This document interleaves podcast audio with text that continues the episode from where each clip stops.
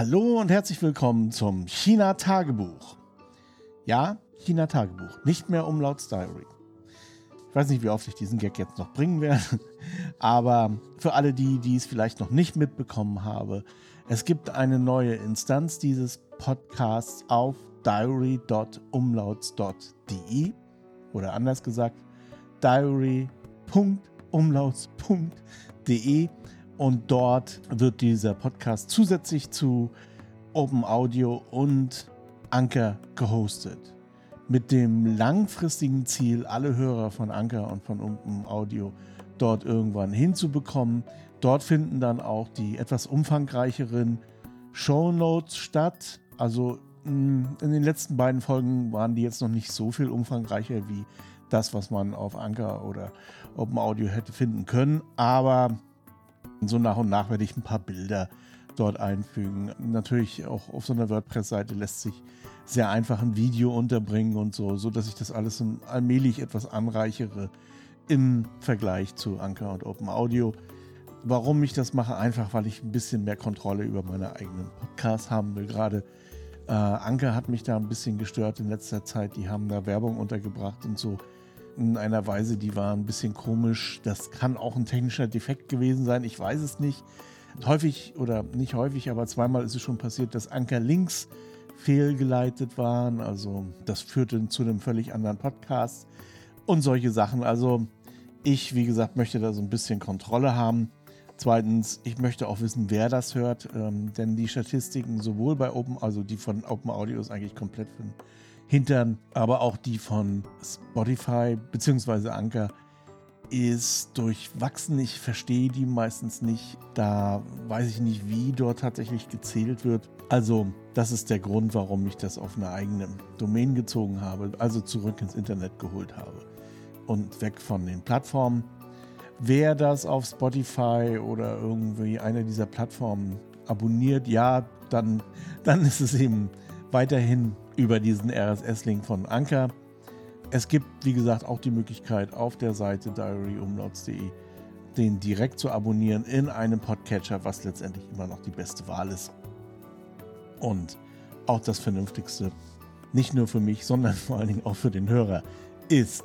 Okay, jetzt, das war die lange Vorrede, mein Sermon, den ich gelegentlich hier abgebe zum Thema Plattform und RSS und Podcast. Ich habe hier auf dem Zettel recht viele Sachen stehen. Das schaffen wir heute nicht. Also jedenfalls nicht in 20 Minuten. Ja, muss sogar noch umblättern. Oh Deswegen gehe ich jetzt hier mal so ein bisschen durch. Naja, gut, also für die, die den Podcast überhaupt noch nicht kennen, also jetzt auf China-Tagebuch gestoßen sind und sich fragen, ist das denn ein China-Tagebuch? Naja, ist es, aber nicht täglich, sondern wöchentlich. Das heißt, ich berichte einmal die Woche über ein paar Themen, die mich hier in China während meiner Arbeit, während meiner Freizeit beschäftigt haben.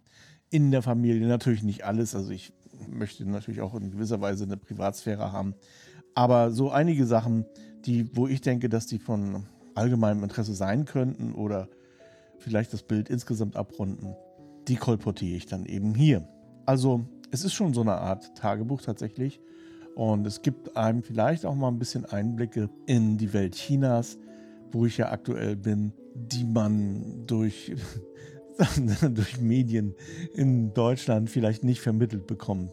Da muss ich lachen, weil diese Medien vermitteln eigentlich nur sehr selten ein halbwegs reales Bild dessen, was hier ist. Und wenn ich das lese, das habe ich öfter schon mal gesagt, dann frage ich mich manchmal, von welchem Planeten beziehungsweise von welchem China die eigentlich berichten. Denn das hat meistens nichts mit dem zu tun, in dem ich mich befinde. Nichtsdestotrotz gibt es natürlich immer wieder Leute, die in Deutschland leben, die keine Ahnung von China haben, aber sich als China-Experten aufspielen. Gerne auch im Podcast-Bereich. Und dann habe ich manchmal so ein bisschen das Bedürfnis, das richtig zu stellen. Da muss ich mich dann auch immer so ein bisschen, ja, wie soll ich sagen, einschränken ist jetzt das falsche Wort, aber ein bisschen zurücknehmen, weil ich kann natürlich sowas nicht bekämpfen oder so, beziehungsweise ich will es auch nicht. Da habe ich einfach keine Lust zu, da ist mir die Lebenszeit zu schade. Aber wer sich tatsächlich für ein Bild Chinas interessiert, ähm, das ist immer noch nicht die Wahrheit, die Wirklichkeit, die so wie es ist, weil China einfach erstens viel zu groß ist, zweitens jeder andere Eindrücke sammelt, der hört dann eben solche Podcasts und sortiert dann diese ganzen Gescheithafel ein, die weder die Sprache sprechen, noch hier sind, noch sich jemals mit Chinesen unterhalten haben, etc. So, das war jetzt aber alles Meta. Kommen wir zum Podcast. Tian hat einen kleinen Film veröffentlicht, der ist auf der Malatang-Webseite. Ich werde das verlinken in den Shownotes, beziehungsweise dann auf diary.umlauts.de auch nochmal das Video direkt einstellen, so dass nicht letztes Mal schon geschehen ist. Ich bin mir nicht ganz sicher, ob ich da letztes Mal schon darauf hingewiesen habe. Naja, also der Film ist da jetzt zu sehen. Kleiner 2-Minuten-Clip über Tong Tong, also unsere Tochter und Tian Tian, also Titi und Titi, die in Wuzhen waren. Wuzhen ist so eine Wasserstadt und das hatte ich hier schon ein paar Mal erwähnt, glaube ich. Wir leben hier in einem Delta. Hier sind zwar Berge und alles, aber es ist trotzdem ein Delta. Zwischen den Bergen ist eigentlich alles aufgeschwemmtes Land, also angeschwemmtes Land genau genommen. Das ist einerseits natürlich Grund für die extreme Fruchtbarkeit hier. Also dieser Löss, der aus den Lössbergen kommt, hat sich dann hier eben abgelagert. Daher nennt man diese Gegend hier auch Fisch und Reis. Also sie ist wirklich die reichste Gegend Chinas, hier so im Yangtze-Delta. Aber sie ist natürlich auch, ja, das ist eben ein Delta. Das heißt recht feucht so zwischendrin. Und die Leute im Westen, die sich für China interessieren, die kennen zum Beispiel Suzhou. Das wird immer so ein bisschen mit Venedig verglichen. Der Vergleich hinkt ganz schön, ehrlich gesagt, weil es ist keine Lagune, sondern es ist ein Delta. Schon ein bisschen was anderes. Aber Suzhou ist relativ bekannt. Viele Brücken, viele Boote und so. Also so der oberflächliche erste Eindruck könnte man vielleicht mit äh, Venedig irgendwie assoziieren. Beim zweiten Hinschauen ist das dann schon nicht mehr so. Naja, aber Suzhou ist eine große Stadt, ist eine Millionenstadt. Keine Ahnung, wie viele Millionen Einwohner die hat. Rings um Suzhou, Hanzhou, ähm, ich glaube sogar Nanjing und hier auch ein bisschen weiter südlich, beziehungsweise zwischen Shanghai und Hanzhou, gibt es unzählige Wasserstädte. Das sind also solche Städte, die noch so aussehen, wie sie ja im 16. Jahrhundert ausgesehen haben. Da hat man dann nämlich angefangen, die so ein bisschen zuzuschütten, also äh, die Kanäle, so dass man, dass Menschen sich hier besser ansiedeln konnten. Denn dieses Delta hat natürlich auch Überschwemmungszeiten gehabt und das wollte man irgendwie vermeiden. Wie das überall auf der Welt ist, mit einigen Nachteilen, die sich dann später herausgestellt haben. Aber es gibt sie noch. Also es gibt noch zum Beispiel Wuzhen. Das ist so eine dieser Wasserstädte, die sehr schön sind irgendwie. Also man fühlt sich dort wohl, sind natürlich auch, also gerade Wuzhen ist so sehr touristisch erschlossen, muss man mal sagen. Da fahren dann viele Leute oder fuhren vor der Pandemie viele Leute aus dem Westen hin, die wurden dann da abgeladen. Das ist wirklich ein riesiger Busparkplatz. Aber es gibt auch so kleine oder sehr viele versteckte, nicht so domestizierte Wasserstädte. Da gibt es einige in der Nähe von Huzhou. Das ist bei Suzhou. Huzhou ist übrigens auch ein sehr hübscher Ort. Kleiner Ort, wo übrigens auch einige deutsche Firmen sind aus der Automobilindustrie. Äh, in den Bergen und sehr nett. Und dort in der Nähe des Taihu, also eines sehr großen Sees, gibt es auch solche Wasserstädte. Ich, zwei oder drei.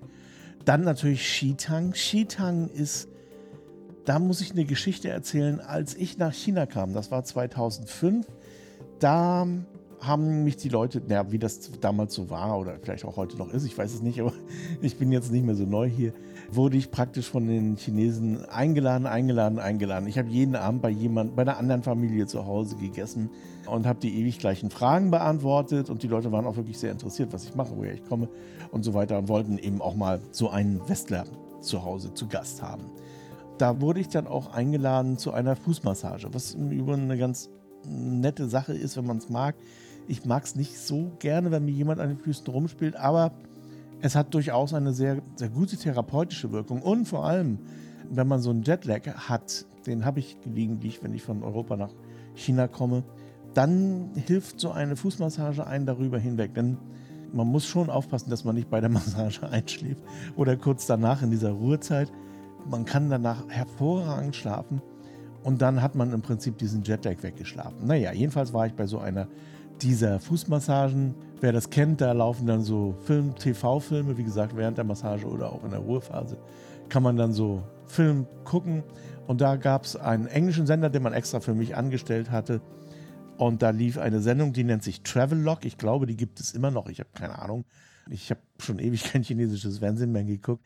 Jedenfalls bei Travelog wurde eine Wasserstadt vorgestellt und das war Xitang. Und ich habe das dort gesehen in Xiamen in der Fußmassage und habe mir gedacht, boah, da muss ich hin. Denn ich hatte, ich war zwar in Xiamen äh, soweit ja angemeldet, also als wohnhaft und so weiter, aber ich hatte mir gedacht, meinen Sprachkurs machst du nicht in Xiamen, sondern wollte ich in Hanzhou machen. Und dann habe ich mir gedacht, wenn ich in Hanzhou bin, kann ich ja auch neben dem Sprachkurs, was übrigens ganz schön, ganz schöner Quatsch ist, also neben dem chinesischen Sprachkurs macht man nur noch eins, schlafen, vielleicht noch essen. Aber das war es schon. Na, jedenfalls habe ich gedacht, gehe ich dann nebenbei noch so ein bisschen die Gegend um Hanzhou erkunden, erkunden also nach Xitang. Und das habe ich dann auch gemacht, aber nicht neben dem Sprachkurs, sondern nachdem ich dann zwei Jahre später nach Hanzhou gezogen bin im Jahre 2007, bin ich dann tatsächlich mit meiner Frau endlich nach Xitang gefahren. So weit hat sich der Kreis dann irgendwann geschlossen. Also ein ziemlich, ein ziemlich großer Kreis mit einem sehr weiten Durchmesser. Xitang hat mir sehr gefallen, weil es sehr ursprünglich ist und hat auch so ein paar Besonderheiten, essenstechnisch, aber das ist eigentlich in jeder Wasserstadt so. Ähm, da gibt es also einen speziellen Klebpreis dort. Dann ein paar Jahre später, ich glaube 12, 13, 14, 15, irgendwie so in den Jahren war ich dann nochmal da. Und die Stadt hat sich überhaupt nicht verändert. Also das hat mich dann schon ein bisschen gewundert, weil viele chinesische Wasserstädte werden natürlich so domestiziert, locken Touristen an und so weiter. Xitang hat mit dieser Travel-Log-Folge irgendwie mal so einen Start hingelegt, wollte wohl Touristen anziehen und dann hm, ist das so versackt. Also dann ist da nicht mehr so viel passiert. Also es ist natürlich schon ein bisschen für Touristen hergerichtet, aber nicht bei weitem nicht so wie Wuzhen und viele andere Wasserstädte, die hier so sind. Also das ist auf jeden Fall mal eine Reise wert. Ich habe mich verquatscht, merke ich gerade. Also das zu dem Film von TT und TT, Tian Tian und Tong Tong. C-Thema will ich jetzt gar nicht so viel zu sagen. Hier wird jetzt alle 72 Stunden getestet. Das hatte ich schon mal erwähnt. Beziehungsweise ein Test dauerte oder hatte eine Laufzeit von 72 Stunden. Man brauchte sich nur alle 72 Stunden zu testen, um in Restaurants oder irgendwo hineinzugehen. Aber die Testfacilities waren nur alle 48 Stunden offen, was dann natürlich irgendwie dafür sorgte, dass man dann entweder alle 48 Stunden oder alle 96 Stunden sich hat testen lassen. Aber jetzt hat man auch die Testfacilities allmählich umgestellt auf 72 Stunden, ist also noch etwas entspannter geworden hier. Das war alles, was ich zum C-Thema hier in China sagen wollte. Man hat ja die Zero-Covid-Politik in Taiwan aufgegeben mit fatalem Ergebnis, im wahrsten Sinne des Wortes. Aktuell zählt Taiwan jetzt wieder jeden Tag um die 200 Tote. Ich weiß nicht, eine richtig gute Idee war das nicht, aber gut. Keine Ahnung, was das soll schlau war es nicht. So, und dann eins der wichtigsten Themen überhaupt. naja, für mich. Also, das interessiert jetzt die Zuhörer vielleicht eher nicht so, aber ich wohne ja hier oder wir wohnen ja hier in Suburbia, wirklich weit draußen von Hanzo. Ist eine 11 Millionen Stadt, kann man sich vorstellen, ist wirklich weit draußen. Und ich kann das jetzt gar nicht mit irgendeinem so Rand-Berliner Ort vergleichen, weil alle Rand-Berliner Orte, ob das jetzt Oranienburg, Strausberg oder Erkner ist, also im Westen kenne ich mich nicht so aus, weil ja, da kenne ich mich eben nicht aus. Aber alle diese Orte waren ja durch die S-Bahn mit dem Zentrum verbunden. Man ist zwar von Oranienburg wirklich über eine Stunde gefahren bis ins Zentrum oder von Erkner auch sehr lange, also da habe ich mir auch eine Weile meines Lebens zugebracht in Erkner bzw. Hohenbinde. Aber das war eine Sache, die hat, die fand ich schon immer faszinierend. Berlin war ja nun damals für mich die größte Stadt der Welt. Ähm, und es war immer irgendwie U-Bahn-technisch angebunden. Hier, wir in Hanzhou, hatten nur den Bus. Und das war wirklich mehr oder weniger wie so eine Überlandtour. Also zwei Stunden mindestens. Und dann ja ebenso Busfahrt. Also ich kann in einer U-Bahn kann ich ganz bequem ein Buch lesen oder irgendwas. Im Bus wenn ich da anfange zu lesen, wird mir schlecht. Also Busfahren ist nicht so mein Ding und es ist eng, voll, nicht klimatisiert oder schlecht klimatisiert, bla bla. Also Busfahren macht nicht unbedingt Freude. Und so zieht man sich dann ja doch, wenn man nur diese Verbindung hat, so, oder im Taxi natürlich, so ein bisschen zurück auf sein Suburbia-Dasein. ich kann mich erinnern, schon sehr, sehr früh wurde mit einem U-Bahn-Bau angefangen in Hanzo. Aber das muss vor 2010 oder, ah, ich weiß es nicht mehr. Egal. Also ich habe es vergessen. Jedenfalls gab es ein Unglück in Hanzo, wo ein paar Leute gestorben sind. Äh, Arbeiter ist irgendwie eine Decke eingestürzt und sind darunter vergraben worden. Und dann wurde der U-Bahn-Bau gestoppt wie das so ist in China. Also da ist man relativ rigoros. Und dann hat es ewig gedauert, bis das wieder anfing. Naja, jetzt ist hier endlich die Linie auch bei uns eröffnet worden. Und das ging dann so auf den letzten Metern relativ schnell, muss ich sagen. Also das kam dann überraschend. Letzte Woche sagte einer, hey, am 10. macht die U-Bahn auf. Dann kannst du von hier mit der U-Bahn bis zum Flughafen fahren. Das heißt, wir sind jetzt wirklich mitten in der Stadt. Wir sind zwar immer noch so ein bisschen Erkner, aber relativ schnell in der Stadt, relativ bequem auch. Also U-Bahn, also zumindest hier in China oder in Asien ganz allgemein, ist sehr bequem, sehr angenehm. Es ist ja klimatisiert natürlich und so weiter. Und ich kann jetzt von hier mit einmal umsteigen, allerdings noch zum Flughafen durchfahren. Das war früher immer auch so eine Taxifahrt von ein paar Stunden die ich mir dann genehmigen musste. Ja, das ist schon, ist schon irgendwie komisch. Jetzt fühlt man sich auch nicht mehr so wie auf dem Dorf. also sind wir ja auch nicht mehr. Mal sehen, das wird das Leben hier verändern, da bin ich mir ziemlich sicher. Und im Prinzip auch zum Guten hin. Also, was habe ich geflucht in den letzten Jahren, immer wenn ich irgendwo hin musste, auch gerade behördlich oder so. Das ist immer scheiße gewesen, wenn man da auf Bus angewiesen war oder eigenes Auto eben. Das haben wir ja letztendlich am meisten genutzt. Auch gerade mit dem Auto stand man natürlich auch ziemlich sicher in irgendeinem Stau. Jetzt kann man verlässlich sagen, okay, wir treffen uns in einer Stunde da und da und funktioniert. Das war vorher ausgeschlossen. Mit der Beschaulichkeit hier draußen ist es natürlich auch vorbei. Also hier gibt es relativ viele Wandergebiete und so. Naja, das wird dann natürlich von den Hansoern auch genutzt werden. Und gut, das ist ja auch nicht so schlimm. Abgesehen davon, ich bin in einer Touristenstadt groß geworden, also mich schrecken Touristen nicht unbedingt. Ja, das also zu U-Bahn. Da werde ich später noch mal ein bisschen berichten. Wir sind hier an der Linie 3, an der vorletzten Station. Was auch ganz interessant ist, dieses Ende der U-Bahn. Das ist ja nicht so ein Sackbahnhof oder so, wie man sich das vorstellt, wo die reinfahren, warten und wieder zurückfahren, sondern das ist schon ein ganz schön großes Bauwerk, wo unterirdisch die dann so eine große Schleife machen. Das ist so eine Wendeschleife, die dann tatsächlich auch ungefähr zwei Stationen umfasst. Also sieht hier tatsächlich auch die U-Bahn dann rauskommen aus der Erde und abgestellt in so einem unterirdischen, halb unterirdischen Park und so.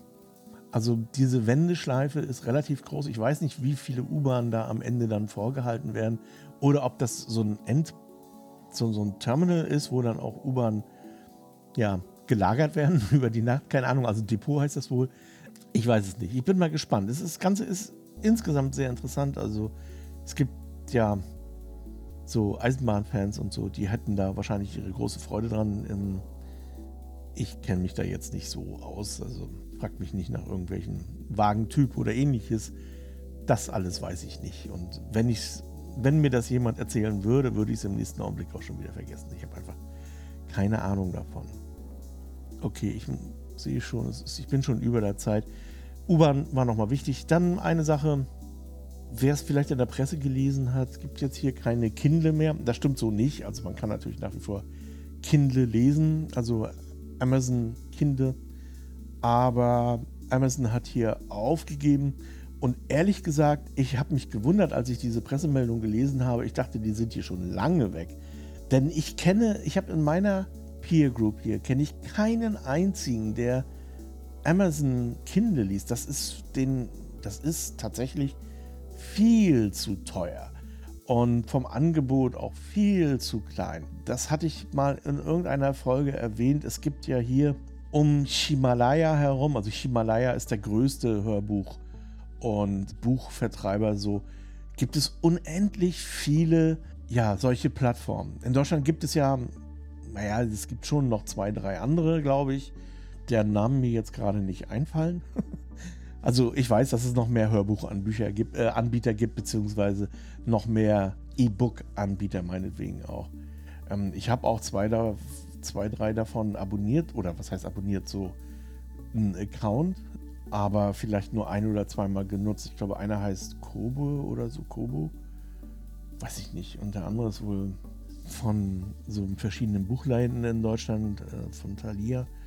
Ich weiß es nicht. Also, wie gesagt, ich habe auch nur Amazon genutzt in Deutschland, weil die anderen hatten irgendwelche Sachen, die mir, die mich irgendwie gestört haben, die nicht funktioniert haben oder keine Ahnung. Ich weiß es echt nicht mehr, was es war, warum ich die nicht verwendet habe.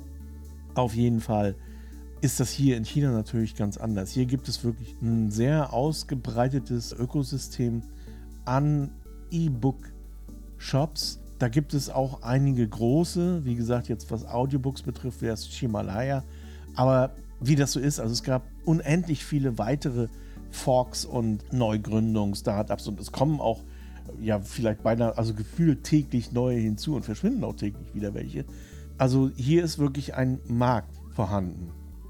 Und die Preise sind zum Teil, also in der aller Regel sind es Flatrates. Also das, was Amazon nur mit seinem Prime-Abo verbindet. Das heißt, ich bezahle wie früher in so einem, wie im Buchclub 65, irgendwie 10 Euro oder irgendwas. Und dann kann ich so viel lesen, wie ich mag in, im Monat. So. Das ist eigentlich so das, das klassische Modell. Oder aber es sind sehr hippe Sachen, die also auch so durch die sozialen Medien geistern, wie das in Deutschland ja auch ist. So Bestseller beziehungsweise etwas, was jeder irgendwie gelesen haben muss oder so. Ja, die haben dann manchmal nochmal so, sind dann ausgenommen aus dieser Flatrate und sind dann exklusiv, muss man dann extra bezahlen, wenn man das will. Sprachlich ist das natürlich alles zu 99,9999% chinesisch. Aber es gibt auch, gerade bei den Hörbüchern habe ich auch schon ein paar Deutsche gefunden, wie die angenommen werden, weiß ich nicht, die überhaupt verkauft werden. Oder ob die überhaupt ein Publikum haben. Ich habe keine Ahnung. Vielleicht hat das auch jemand, also ich habe da wirklich gezielt nachgesucht. Vielleicht hat es auch jemand nur reingestellt, weil er sagen wollte in Europa irgendwie, hallo, ich bin sogar im chinesischen Buchhandel oder keine Ahnung. Also, aber man findet bei, gerade bei Shimalaya auch einige deutsche Hörbücher. Und auch, wie gesagt, ähm, in den Buchplattformen dann eben deutsche Bücher. Ähm, und englische sowieso. Also Englisch geht eigentlich auch noch so, gerade im Bereich Informatik, also Lehrbücher und so, da gibt es einiges, wenn man sich dafür interessiert. Deswegen hatte ich mich gewundert, dass Amazon mit seinen Preisen, mit seinem Preismodell hier überhaupt noch rumschwaddelt. Und auch das andere große Geschäft von Amazon, also das der Verkauf von Gadgets, also alles, was neben Bücher ist, sagen wir es mal so. Da gibt es hier so viele Plattformen, Taobao, JD, Tmall, die sind alle viel größer und viel praktischer auch. Also, wenn ich mal jetzt JD Mall zum Beispiel, also angenommen, ich will mir ein Mikrofon kaufen oder irgendwas. Und dann guckt man natürlich nach den Bewertungen oder irgendwie. Und dann hat man, und dann kommt man irgendwann auf eine Seite und sieht, aha, okay, die haben das Mikrofon. Und es ist häufig aber nicht so, dass die nur das Mikrofon haben, sondern die baumeln das auch nochmal. Also die tun dir noch ein XLR-Kabel mit rein und nochmal eine Tasche und was weiß ich alles. Also das ist dann, da findet dann eine regelrechte Preisschlacht statt. So, und dann ist aus den Angeboten meistens gar nicht mehr so klar ersichtlich, was man da alles eigentlich kauft. Also zum Beispiel das äh, H6, das ich hier habe, das kam noch mit einem Kabel mit zwei weiteren Mikrofonen. Ich glaube, das ist Standard. Zwei weitere Mikrofone. Einem Satz Akkus, einem Kopfhörer, einer Tasche, die man sich so an dieser, also so ein Holster im Prinzip. Das alles zum normalen Preis des, was man in, bei Thomann für ein blankes H6 bezahlt, ohne Batterie. So, und ach so, und mit SD-Karte natürlich und so weiter und so fort. So, aber dann muss man natürlich schon mal nachfragen, was ist denn da jetzt alles drin in dem Paket? Und da ist es hier so, dass man bei JD Mall immer ein Chat hat, äh, häufig ein Chatbot, aber ma manchmal auch einen äh, Redware dahinter, ähm, mit dem man dann ganz kurz chatten kann und fragen kann, hallo, ist, ist das hier, ist das hier, ist das hier und so weiter. Zweitens, bezahlt wird erst, wenn geliefert wurde und wenn die Ware für gut befunden wurde. Das also zwei, drei Tage nach Empfang man bezahlt hier nicht die Katze im Sack. Das heißt, man kriegt das geliefert, guckt ähm, und wenn man merkt, ah, das ist doch nicht das, was ich eigentlich bestellt habe, dann schickt man es wieder zurück. Natürlich, wie gesagt, da muss man ein bisschen aufpassen mit der Verpackung und so, dass man da nichts zerlegt oder irgendwie kaputt macht. So, und da kann Amazon ja überhaupt gar nicht gegen anstinken. Also das Einzige, was die haben, ist. Und ja, schnelle Lieferung natürlich auch. Also nächster Tag ist hier eigentlich so Standard. Ähm, da möchte man sich auch ganz kurz mal so die Größe Chinas vor Augen halten. Und dafür muss man in Deutschland aber schon die Prime-Gebühr abdrücken. Ähm, ja, da fragt man sich dann auch. Ja, okay. Also deswegen hat Amazon hier aufgrund der extremen Konkurrenz, die hier nun mal existiert, nie auch nur den Hauch einer Chance gehabt. Ganz zu Anfang, als sie noch alleine waren, ja, da hätten sie vielleicht sich dem chinesischen Markt anpassen können. Das haben sie nicht gemacht. Sie haben gedacht, sie können ihren amerikanischen oder europäischen Striemel hier auch durchziehen, weil hoho aus dem Westen. Aber das zieht so nicht mehr. Also da muss man schon was bieten und das haben sie nicht. Und wie gesagt, jetzt sind sie weg und das finde ich auch gut so. okay, so wir sind schon bei einer halben Stunde Hilfe. Eine Sache noch ganz zum Schluss. Ich habe dann letzte Woche auch noch wieder mal ein Online-Konzert gesehen von Nemophila und das war mal wieder, äh, es war tatsächlich ein Live-Konzert, das habe ich erst gar nicht so realisiert und zwar zusammen mit einer uralten Heavy Metal oder Hard Rock Kapelle eigentlich aus Japan und zwar namens Loudness. Loudness ist wirklich eine dieser alten Garde, so. Ähm, ist auch wirklich nicht so ganz mein Geschmack. Aber interessant war das schon zu sehen. Da ist mir mal wieder aufgefallen, da mag man mich bestätigen oder auch nicht, aber diese neueren japanischen Bands, also ich bleibe mal jetzt hier in Japan, weil in Europa habe ich echt nicht so viel Ahnung, sind technisch deutlich perfekter. Also die, die haben wahrscheinlich alle irgendwie auch Musikausbildung oder so hinter sich. Ja, ganz sicher sogar. Und die sind auch deutlich härter.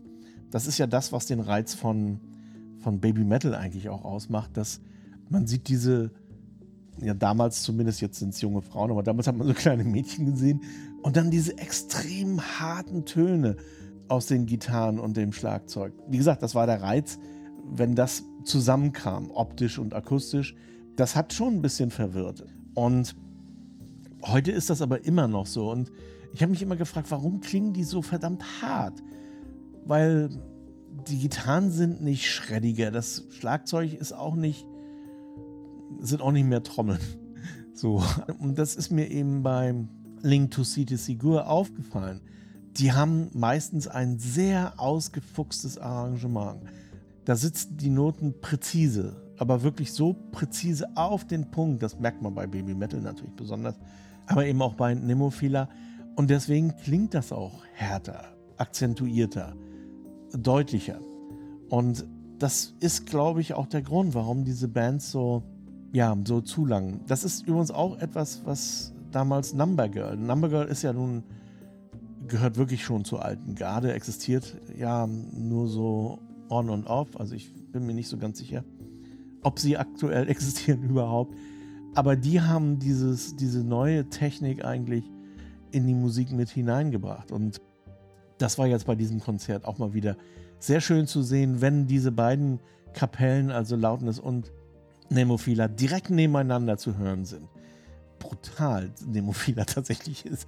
Also das ist wirklich, wirklich auffällig und mir gefällt dieser Stil auch deutlich besser als diese, ähm, ja, dieser Stil von Metallica, Iron Maiden, Judas Priest und so weiter. Ähm, die sind mir, wenn man es mal genau nimmt, zu weich. So, und damit möchte ich schließen. Das war es für heute soweit und bis zum nächsten Mal.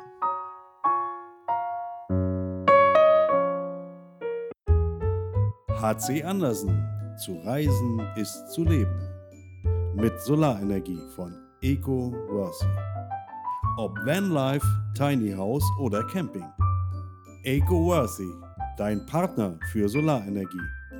eco-worthy.com